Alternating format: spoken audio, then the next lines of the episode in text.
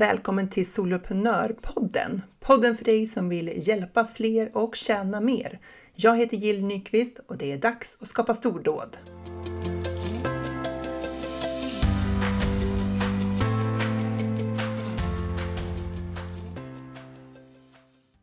Har du några vanor som hjälper dig att må bra?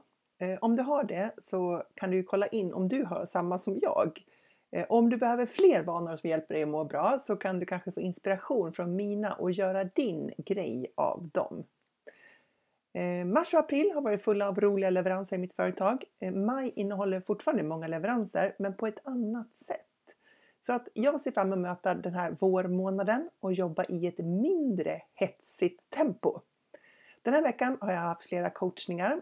Jag vet inte om du vet det, men du kan alltså boka mig som coach om du vill komma framåt med din idé till en medlemstjänst och digital marknadsföring. Jag pratar sällan om att jag kör coachningar på det sättet, för jag har liksom inte haft några tider framåt. Ja, jag har inte haft några tider att boka in direkt, men det kommer se lite lättare framåt. Så om du behöver hjälp så hör av dig. Du kan läsa mer om det på soloprenör punkt nu. Annars har jag övat på att inte jobba hela dagarna den här veckan. Det, det har varit en nyttig övning. Mm-hmm.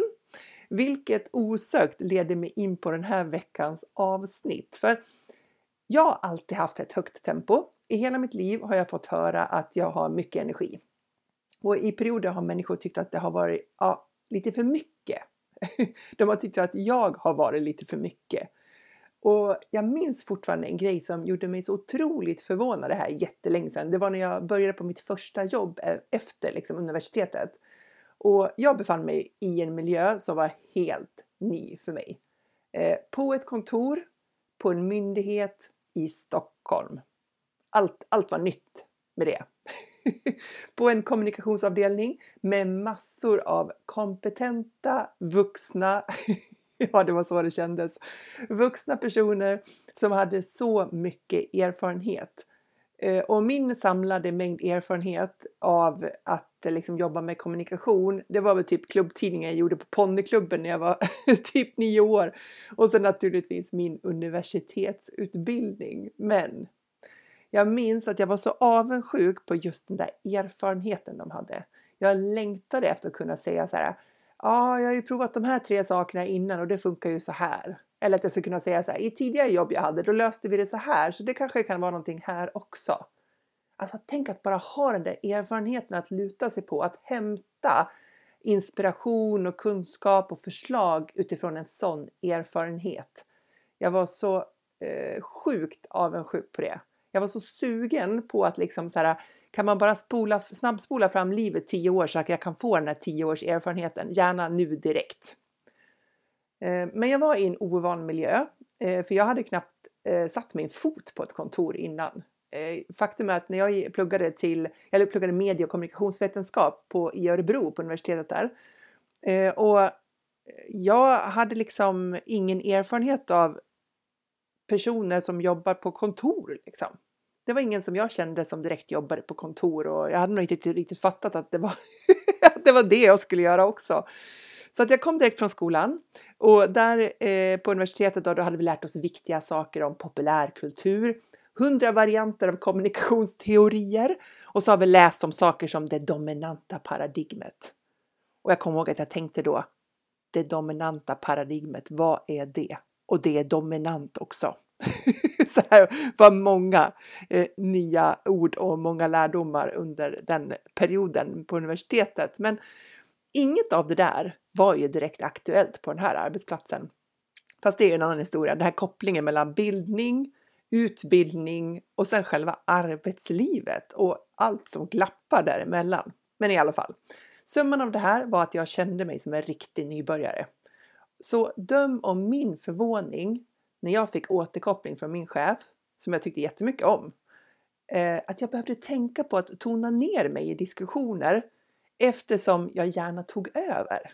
Eller som hon sa, det du säger lägger sig som en blöt filt över hela diskussionen.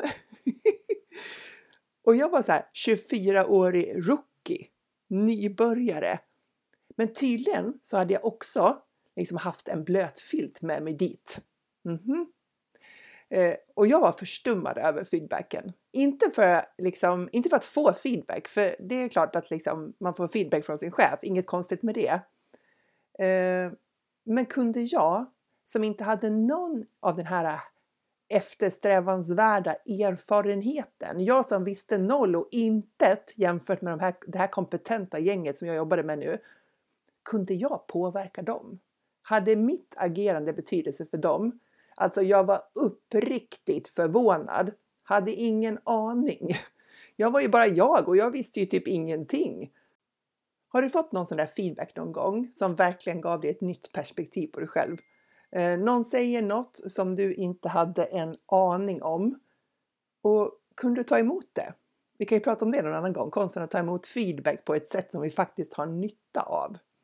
Men hur som, poängen med den här historien var egentligen att jag alltid haft ett högt tempo i livet. Från det att jag gick i skolan. Och sen fick jag barn som visade sig ha A D H D och livet blev inte långsammare av det. Samtidigt som vi hanterade den vardagen så gjorde jag den här traditionella karriären som chef. Jag blev chef och fick större och större ansvar. Och ledarskap har jag aldrig tagit lätt på. Jag har alltid känt att ledarskapet är den viktigaste delen av en chefsroll. Och jag har ansträngt mig för att vara en bra chef för de som jag har ansvarat för.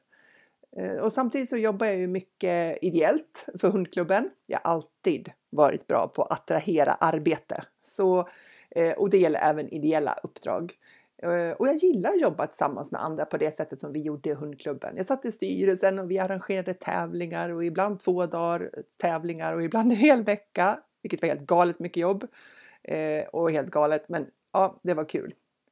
Eh, så det jag mötte var ofta det här, så här, akta så att du inte blir sjuk. Människor oroade sig för att jag tränade så mycket eller jag jobbade så mycket eller jag mammade så mycket och, och så vidare. Jag, Jag gjorde liksom mycket av allt, tyckte de.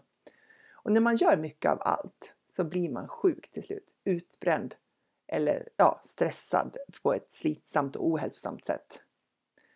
Eh, så att det, det, var, det liksom var någonting som jag ofta fick höra från andra människor. Att jag borde liksom lugna ner mig och ta det lite lugnt och tänka på min hälsa och sådär. Och hur var det då? Var jag trött?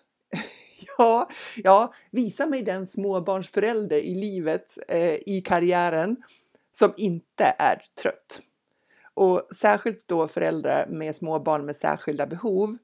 Eh, och de fokuserar ju på riskerna. Eh, de som sa det här till mig. Och jag säger ingenting om det. Allt de sa var ju helt rätt. Och det kom ju från omsorg av mig. Eh, och inte för att... Eh, ja, de, de, de ville visa sin omsorg om mig. Men jag, jag kunde inte direkt ta emot något av det. Men det var ändå fint. Jag, körde, jag fortsatte ju att köra på i mitt spår ändå. Så vad var det egentligen då som gjorde att jag inte blev sjuk? När jag slutade på mitt jobb som anställd chef och började eget företag så ställde jag mig faktiskt den frågan. Varför blev jag inte sjuk under de här åren? Det var ganska många år också. Eh, eller låt oss kalla det typ hela livet i det där tempot. Eh, och vad var det jag hade gjort under så lång tid som hade fungerat som... Ja, men fungerat som mina friskfaktorer. För vi pratar ofta om sånt som riskerar att göra oss sjuka. Men vi pratar inte lika ofta om vad som håller oss friska. Och jag är ju knappast någon expert på hälsa. Men jag vill ändå dela med mig av de tre viktigaste områdena som jag jobbade med. Eller sakerna jag har gjort. Som jag tänker har ökat på friskkontot. Istället för riskkontot liksom. Och det var faktiskt därför jag skrev min andra bok om föräldraskap, hjälp, mitt barn A D H D, konsten att leda dig själv i en utmanande vardag. För att summera vad, ja, men för att summera vad som har hjälpt mig så att det kanske kunde hjälpa någon annan kämpande förälder i samma situation. Så det var liksom skälet till varför jag skrev den boken. Och det som, det som blir tydligt för mig nu är att jag är ju inte liksom... mycket bättre på att ta det lugnt nu än vad jag var då. Jag lever å ena sidan ett helt nytt liv nu när jag kör eget. Och det är på ett annat sätt och det är fantastiskt. Jag är faktiskt liksom medvetet och aktivt tacksam varje dag. Ibland kan jag till och med nypa mig i armen. För att jag liksom verkligen så här, har jag verkligen byggt upp det här företaget? Är jag verkligen här nu? Och jag vet, jag är inte i mål men jag tänker att jag går på god väg. Och jag har väldigt roligt under tiden. Men jag har mycket av det tempot, drivet och otåligheten kvar. Och jag har varit beredd att göra vad som krävs för att sen få göra vad jag vill.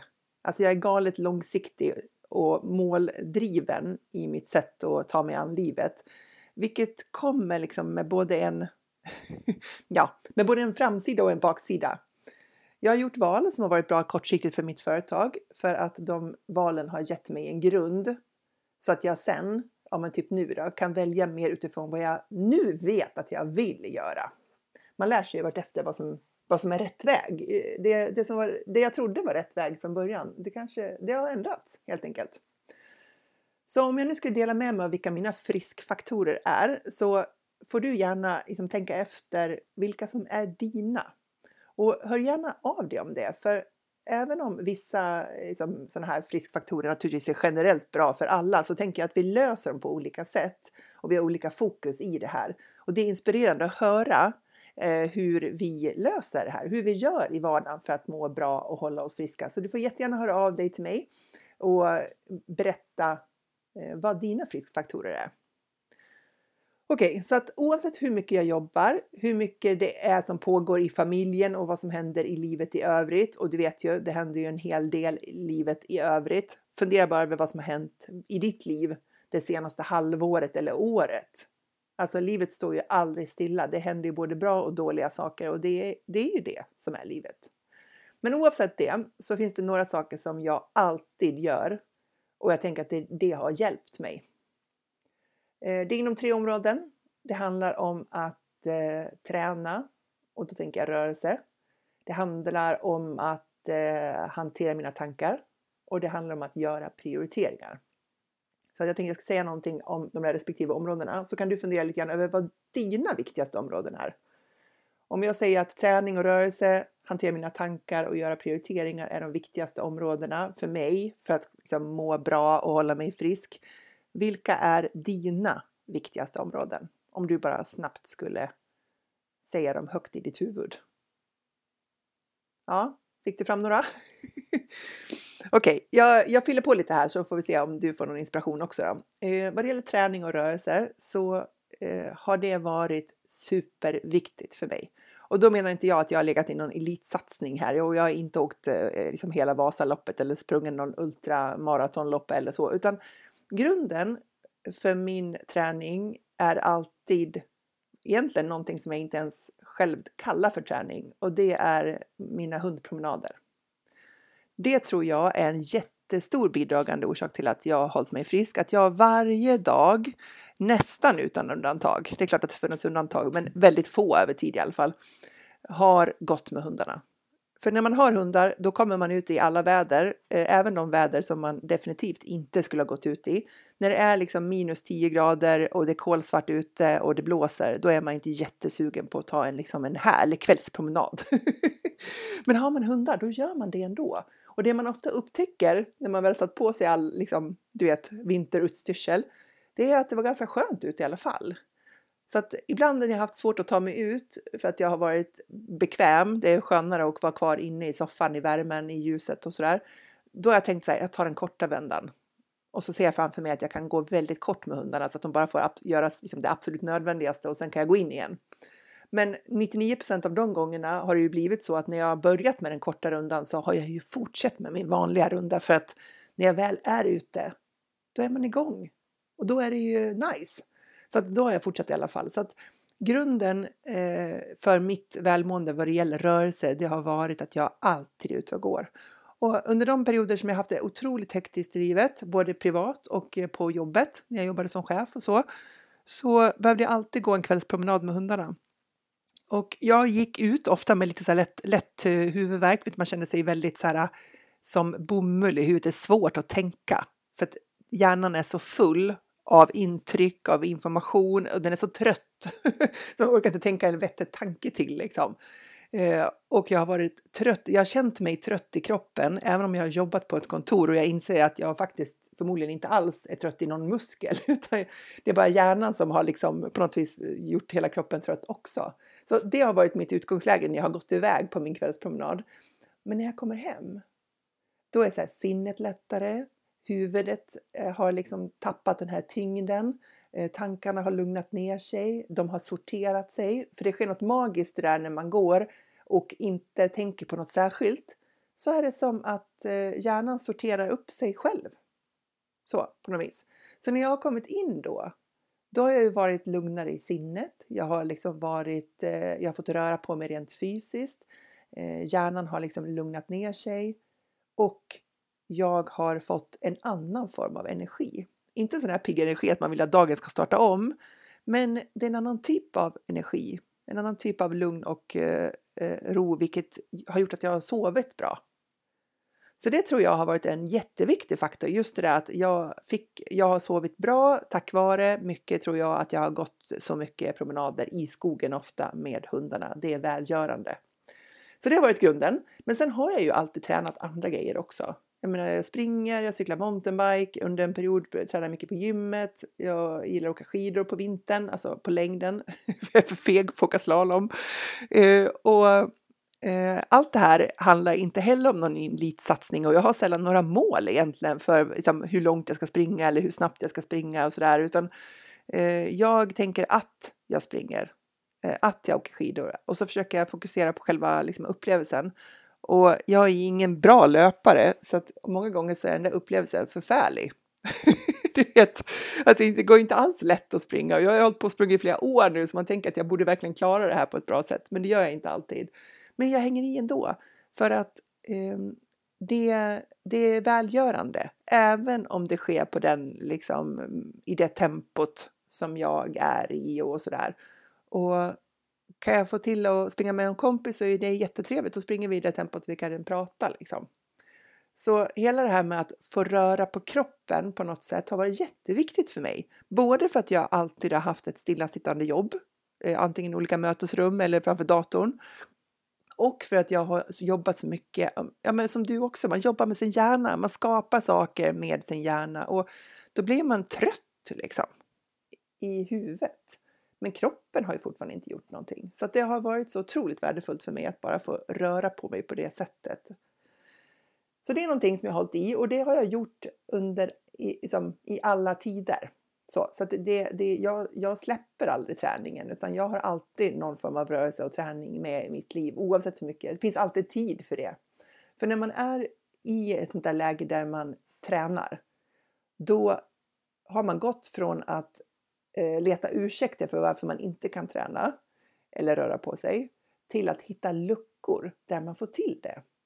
Och det är en jättestor skillnad om man tittar på sin kalender och tänker så här, vart, vilken kväll kan jag få in det här, eller kan jag gå ut en sväng på lunchen, eller man, man letar efter luckorna i kalendern, jämfört med att man tar en full kalender som en bekräftelse på att nej, men jag hann ju inte träna den här, veck- den här veckan heller. Det är väldigt tydligt, jag ser ju här liksom, så. Så att det, det är något magi med det där med att eh, skaffa sig vanor. Så det var träna eller rörelse. Sen han, handlar det om att hantera mina tankar. Och jag ska försöka inte fastna här, för här finns det så otroligt mycket att säga. Men eh, jag har jobbat med att hantera mina tankar under väldigt, väldigt många år. För att jag insåg på något vis att det är de här tankarna som får mig att må. Känna saker på olika sätt. Och från början var det inte så strukturerat. Och jag, det var inte så medvetet jag gjorde det här. Men jag har insett att jag har gjort det. Jag har jobbat med mina egna tankar under väldigt lång tid. Innan jag ens visste att det var det jag gjorde. Någon form av mental träning. Men det mer medvetna tror jag. Det, det uppstod nog när jag pratade med en konsult. Som jobbar med ja, inom det beteendevetenskapliga fältet. Och han sa att du ska inte tro på allt du tänker. Och jag vet att jag blev så genuint förvånad över det. Vadå, ska jag inte tro på allt jag tänker? Han bara, nej, din hjärna är inte din bästa vän alla gånger. Jag bara, va? Min hjärna är inte min bästa vän. Om jag inte kan tro på min egen hjärna, vad ska jag tro på då? Och vad betyder det? Det kändes så märkligt. Att, inte, som, att man aktivt inte ska tro på allt man tänker. Och när jag började liksom lyssna på mina egna tankar och började processa vad det där faktiskt betydde, så insåg jag ju att det var så sant. Jag menar, hur många gånger har vi inte tankar som, som inte är det minsta hjälpsamma för oss? eh, tankar som handlar om risker och hot och, och liksom vi ältar saker och, och sådär som vi inte alls har någon nytta av. Och går man omkring och tror på att de där sakerna är sanna, det är klart det blir jättetufft då. Det blir otroligt pressande och stressande. Och du har säkert hört det någon gång att som, vi har sextio till sjuttio tusen tankar per dygn.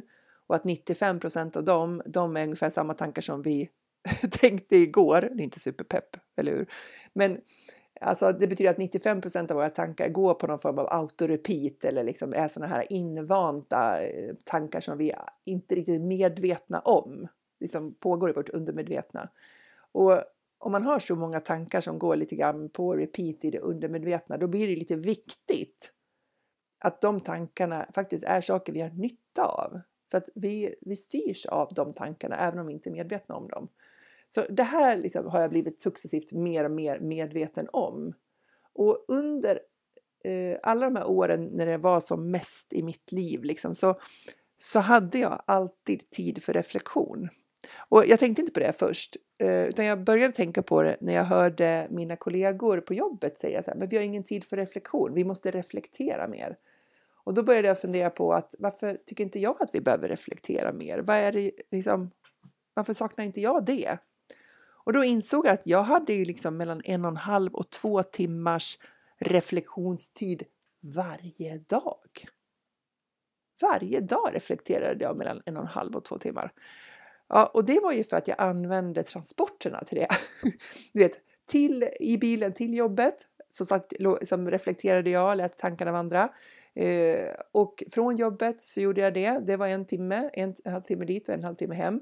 Och när jag var ute och gick mina promenader, då reflekterade jag också. Och det var också mellan en halv timme och en timme varje dag.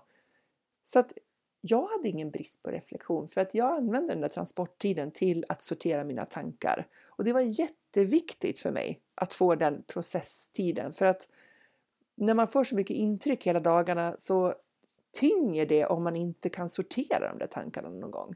Att, att de liksom får kategorisera sig och man får eh, fundera på hur man ska förhålla sig till dagens händelser och vad man lär sig av det och hur man ser på det och allt det där. Liksom, reflektionen kring vardagen var jätteviktig för mig. Och den tiden har jag alltid haft. Även när den på pappret inte fanns. För att jag använde just den här transporttiden.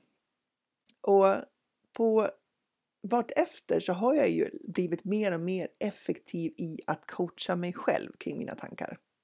Att jag dels blir lite snabbare nu medveten om vad det är jag tänker. Och hur det påverkar vad jag känner och vad jag gör. Och att en del av de där tankarna kan jag faktiskt eh, tänka att det här är en övertygelse som jag inte har nytta av. Och så börjar, börjar jag liksom skaffa mig övertygelsen som jag faktiskt är mer betjänt av.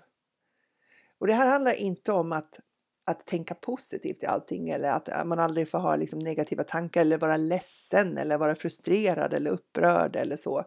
Utan jag tänker att det mer handlar om att bli medveten om varför man är det. Att känna till skälet till varför den här känslan finns där. Och fundera över om man är nöjd med det skälet. För att men det är inte så att vi alltid vill vara glada som människor. Vissa saker händer ju i livet. Min mamma dog. Det är klart att jag vill vara ledsen när någon dör i min närhet. Jag är inte betjänt av en massa positiva tankar då som bara liksom så här, oj, oj, det här är naturligt så det är fint. Man måste tillåta sig själv att sörja om det är en situation som händer där man faktiskt vill känna sorg. Så för mig så handlar inte liksom det om att det alltid måste vara glatt och positivt. Utan det handlar mer om den här medvetenheten. Och att jag gillar skälet till varför jag tänker som jag tänker. Och varför jag tycker som jag tycker. Varför jag gör som jag gör. Och sådär. Sen handlar det om att eh, vara ärlig mot mig själv. Och inte gå på så många av mina egna ursäkter. Jag har blivit bättre på det. Att se igenom mina egna ursäkter. Vet du, vi har en massa ursäkter för varför vi inte kan göra saker. Så här, nej men inte rätt läge nu. Eller det här går inte. Eller jag kan inte det. Eller man, vi har en massa orsaker som verkar fullt legitima. Till varför vi inte gör saker. Och över tid så har jag blivit mer och mer medveten om mina ursäkter. Och det gör ju att jag kan välja att ta ansvar för situationen snarare än att känna mig som ett offer för omständigheten. Så här, det är klart jag blir förbannad. Ungen är ju helt... Eh, eh, när mitt barn beter sig så här så är det klart att jag blir förbannad som förälder för att eh, han gör ju så här.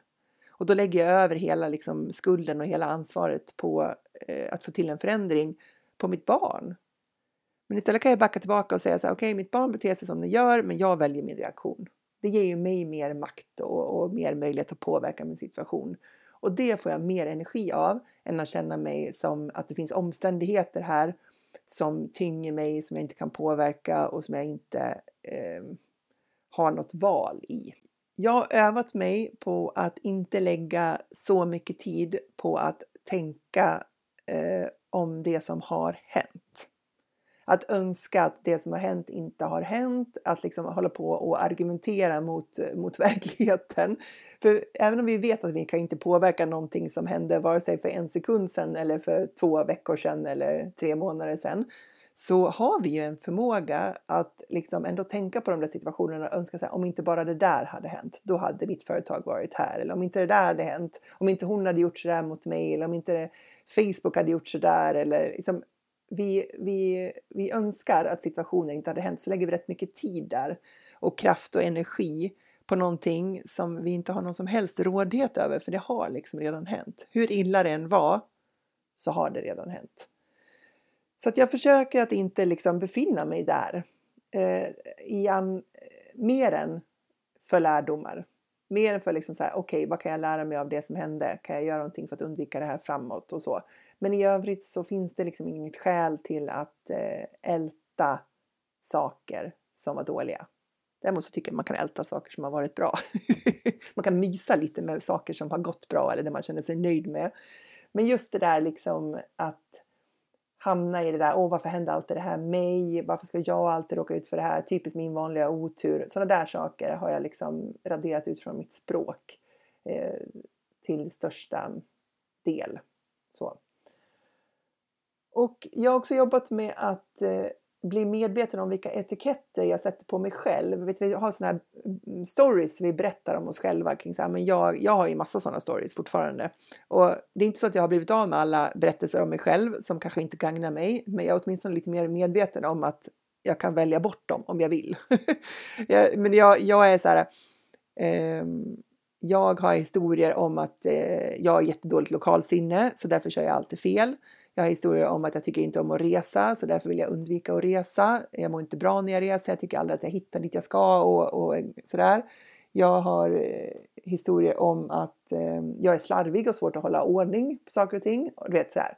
Så att vi har ju massor av historier av oss själva som inte är särskilt smickrande alla gånger. Men som vi håller kvar med.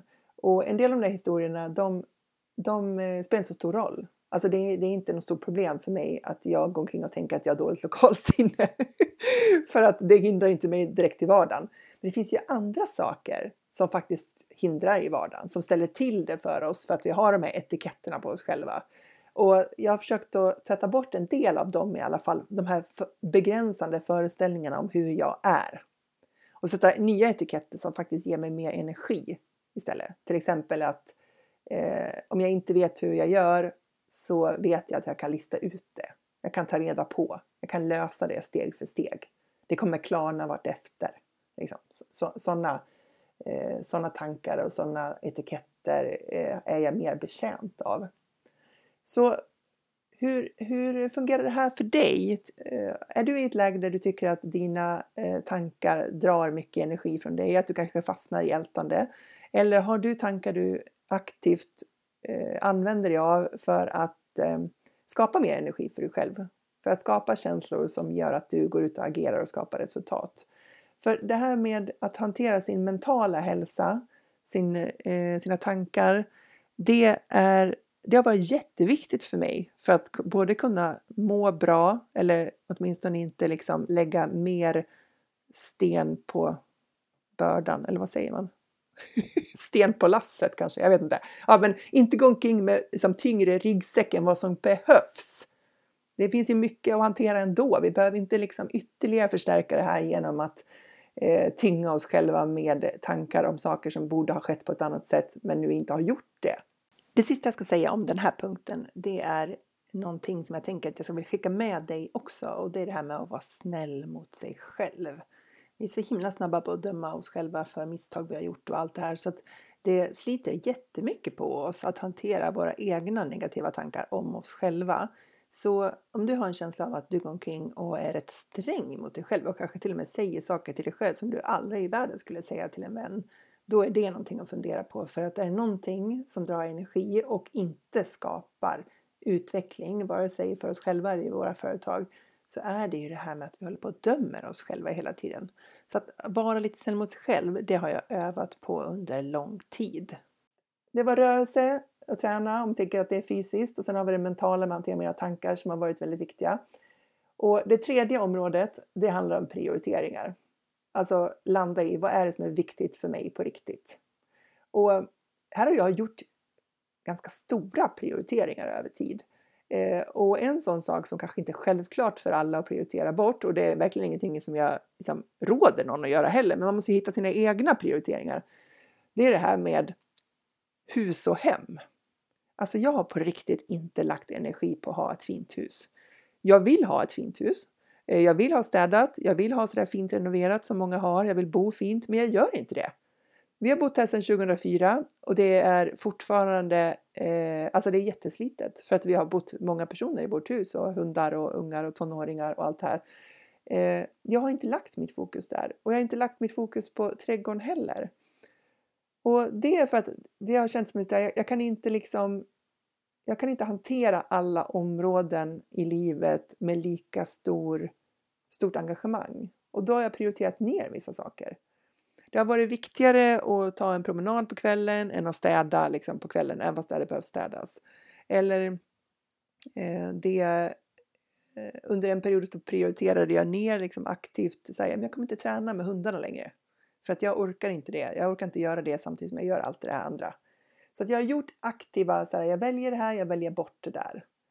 Eh, Jag vill, jag vill ha den här tiden med barnen och försöka liksom göra någonting med dem där hellre än att jag eh, styr upp tvättstugan eller vad det är för någonting. Så att, att liksom verkligen göra de här prioriteringarna och tycka att det är okej att prioritera ner någonting och, och stå för det då. Jag får, jag, nu kommer tiden när jag ska ta hand om huset. Nu vill jag lägga tid och energi på att renovera. Nu är jag intresserad av att styra upp trädgården, men det har inte varit tidigare. Det har inte varit viktigt, inte tillräckligt viktigt, inte jämförelsevis med det andra. Så, så det, det är någonting som jag har gjort, att prioritera. Vilket har ju hjälpt mig för att det har gett utrymme, ja, men det har ju minskat det här, liksom, den här tanken om att man är misslyckad, att jag borde verkligen eh, göra det här också. Det har inte känts så, det är okej. Okay. Jag har gett mig själv tillåtelse att prioritera ner. Och det har skapat mindre stress och press i min vardag. Sen har jag alltid tyckt att det har varit viktigt att, liksom, eh, att lära mig nya saker hela tiden. Det har varit en glädje i att lära sig nya saker. Så när jag slutade som anställd chef och började eget företag hade jag ju massor att lära sig. Och det vet ju du också som jobbar som egenföretagare. Man lär sig hela tiden. Och för mig är det verkligen en genuin glädje att lära mig saker. Alla saker är inte lika intressanta såklart, eh, men jag lägger ett stort fokus på att lära mig de saker som jag verkligen brinner för, för att jag tycker det är så otroligt givande och utvecklande. Och sen tänker jag att eh, jag prioriterar att göra det bästa jag kan med det jag har. Liksom. Eh, jag, eh, jag försöker inte hamna i att önska att någonting vore annorlunda eller att jag borde haft någonting mer just nu och sådär, utan jag tittar på vad jag har nu och hur kan jag göra det bästa av det för stunden. Det har också gett mig lite ro att liksom bara fokusera ner på det och prioritera det eh, och inte lägga så mycket kraft med, på att önska att någonting var på ett annat sätt. Så det är mina tre eh, friskfaktorsområden. Och jag ska kunna prata jättelänge om det här, men jag ska inte, liksom, jag ska inte prata mer nu. Utan fundera över vilka områden är det som håller dig frisk och får dig att må bra. Så för mig var det träning och rörelser. Det var den här med att hantera mina tankar, den här mentala sidan. Och sen att göra aktiva prioriteringar och faktiskt tillåta sig själv att stå för dem. Och tycka det är okej. Vi behöver inte vara på hundra procent i alla delar av livet, utan vissa saker får vara mer viktiga under vissa tider och andra saker får vara mindre viktiga under de tiderna. Så vilken är din topp tre lista? Du får jättegärna höra av dig till mig eller skriva och tagga mig på Instagram eller någonting, för det skulle vara superintressant att höra. Här tror jag att vi kan inspirera varandra faktiskt. Jag kommer ta mig an en ny personlig utmaning nu. För jag ser ju en uppenbar risk i att jag kommer fortsätta jobba i samma tempo med samma intensitet och driv utan att reflektera om det går att göra på ett annat sätt. Så. För det är liksom därifrån jag kommer, det är min historik, det är mitt eh, default beteende om man säger. Det som kommer naturligast för mig är att köra på hårt. Och skälet till att jag ville starta eget, det var ju eh, utifrån det här med frihet. Jag ville ha fria ytor och skapa saker på. Och jag vill kunna styra min tid. Och för att verkligen få ut det mesta av det. Att inte bara använda min frihet till att jobba mer. Så kommer jag att skifta mitt sätt att tänka kring det här. Jag ska öva mig på att värdera min fria tid mer. Den ska få eh, högre status i mitt liv. Det kan bli en lång resa det här. Eh, men jag tänker om jag börjar medvetet nu. Så är jag ändå igång. Och nu har jag sagt det högt också. Och det bästa sättet att hålla sig själv ansvarig för en svår förändring, ja, men det är ju att säga det högt. Och gärna till många personer. Så nu har du hört det också. Så jag tänker att det går att hjälpa många och tjäna pengar och ha fri tid. Så det är vad jag siktar på. Och det är ju alltid rätt tid att göra rätt förändring för att skapa fler stordåd.